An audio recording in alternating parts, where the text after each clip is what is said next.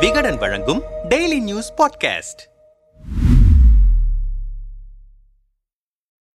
கடந்த ஆண்டு ஜூன் இருபத்தி மூன்றாம் தேதி நடந்த பொதுக்குழுவுக்கு எதிராகத்தான் முதன் முதலில் நீதிமன்ற படிகளில் ஏறினார் பன்னீர். அன்றிலிருந்து இன்று வரை எடப்பாடிக்கு எதிராக பன்னீர் தொடர்ந்த வழக்குகளில் பத்துக்கும் மேற்பட்ட முறை தோல்வியை சந்தித்திருக்கிறார். ஆனாலும் மனம் தளராமல் மேல்முறையீடு செய்து கொண்டு புது ரூட்டில் புது வழக்கையும் தொடர்ந்து கொண்டே இருக்கிறார். தற்போது அதிமுக பெயர் கொடி சின்னம் ஆகியவற்றை பன்னீர் பயன்படுத்தக்கூடாது என்று உயர்நீதிமன்றத்தில் தீர்ப்பு வாங்கியிருக்கிறது எடப்பாடி தரப்பு. இதை எதிர்த்து மேல்முறையீடு செய்திருந்த இருந்தாலும் பன்னீர் தரப்பை இந்த தரப்பு ஆட்டம் காண செய்திருக்கிறது என்கிறார்கள் விவரப்புள்ளிகள். குறிப்பாக தீர்ப்பு வந்த பின்னர் அதிமுக ஒருங்கிணைப்பாளர் என்ற முறையில் அறிக்கை எதுவும் வெளியிடாமல் இருக்கிறார் பன்னீர். இது ஒரு புறம் இருக்க அதிமுகவில் இருந்து நீக்கப்பட்ட போது அம்மா மக்கள் முன்னேற்ற கழகம் என்ற பெயரில் டிடிவி தினகரன் புதுக்கட்சி தொடங்கியது போல ஓபிஎஸும் புது கட்சி தொடங்கவிருக்கிறார் என்கிறார்கள் சிலர். இது தொடர்பாக பன்னீருக்கு நெருக்கமான சீனியர் நிர்வாகி ஒருவரிடம் பேசினோம். எங்கள் தரப்புக்கு இருந்த கடைசி பிடியும் நழுவிவிட்டது. இதற்கு முன்பாக சசி சசிகலாவுக்கும் இதே நிலைமை ஏற்பட்டது. ஆனால் அவர் இன்று வரை கொடி கட்சி பெயரை பயன்படுத்திக் கொண்டுதான் இருக்கிறார். ஆனால் ஓபிஎஸ் இதுபோன்று செய்யக்கூடாது என்று எடப்பாடி தரப்பு கராராக இருக்கிறது. நாடாளுமன்ற தேர்தலுக்காக பூத் கமிட்டி அமைக்க சமீபத்தில்தான் உத்தரவிட்டார் ஓபிஎஸ் இந்த தீர்ப்பால்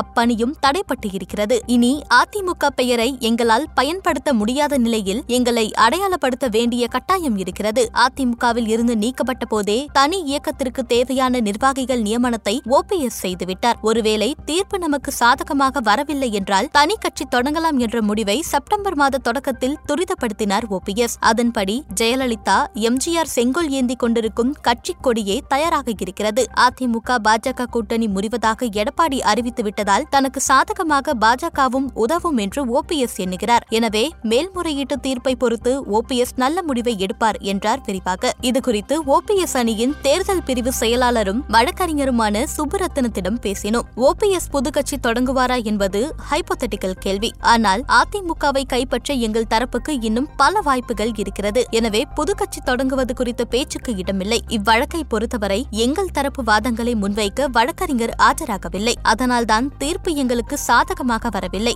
இப்போது மேல்முறையீடு செய்து இருக்கிறோம். அதில் எங்கள் தரப்பு நியாயங்களை திடமாக முன்வைத்து வாதிடுவோம். அப்போது எங்களுக்கு சாதகமான தீர்ப்பு கட்டாயம் வரும் என்று நம்பிக்கை இருக்கிறது. அதே நேரத்தில் அதிமுக கொடி மொழி பெயர் உள்ளிட்டவையை பயன்படுத்துவது எங்கள் பிறப்புரிமை. அதை விட்டுக் கொடுக்க மாட்டோம் என்றார் சூடாக.